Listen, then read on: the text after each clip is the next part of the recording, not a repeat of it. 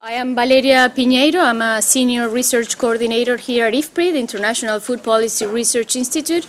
And uh, we would like to thank everybody for being here, the ones that are here in person, for the ones that are joining us uh, online, and for the ones that will visit us later on in life uh, through the video that we are recording from this event that will be also available in the IFPRI event of, uh, of this one.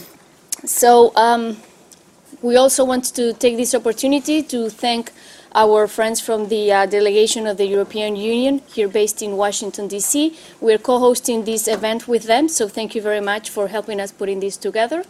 Um, this is going to be a very interesting uh, event where we're going to be discussing the future direction of the U.S. and the EU agricultural policy. It is very timely given that actually the U.S. is uh, getting close to voting for the Farm Bill. However, we all know that the U.S. agricultural policy is not just the Farm Bill. So we will listen to uh, Mr. Uh, Northey to talk about that. And also because for the EU, they are going to start talking, or they are already starting to talking, to what's going to happen to the Common Agricultural Policy after 2020. So we're hoping that after this event, we will have a better understanding on both of the countries. However, in terms of time, they are totally different. One is already on the table and the other one is under discussion, but this will be uh, very interesting, um, the comments we will hear.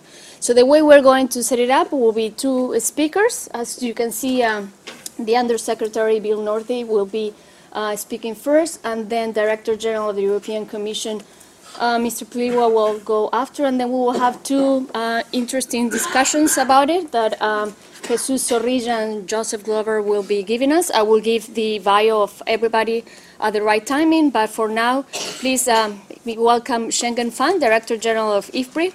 He will give the, uh, some remarks.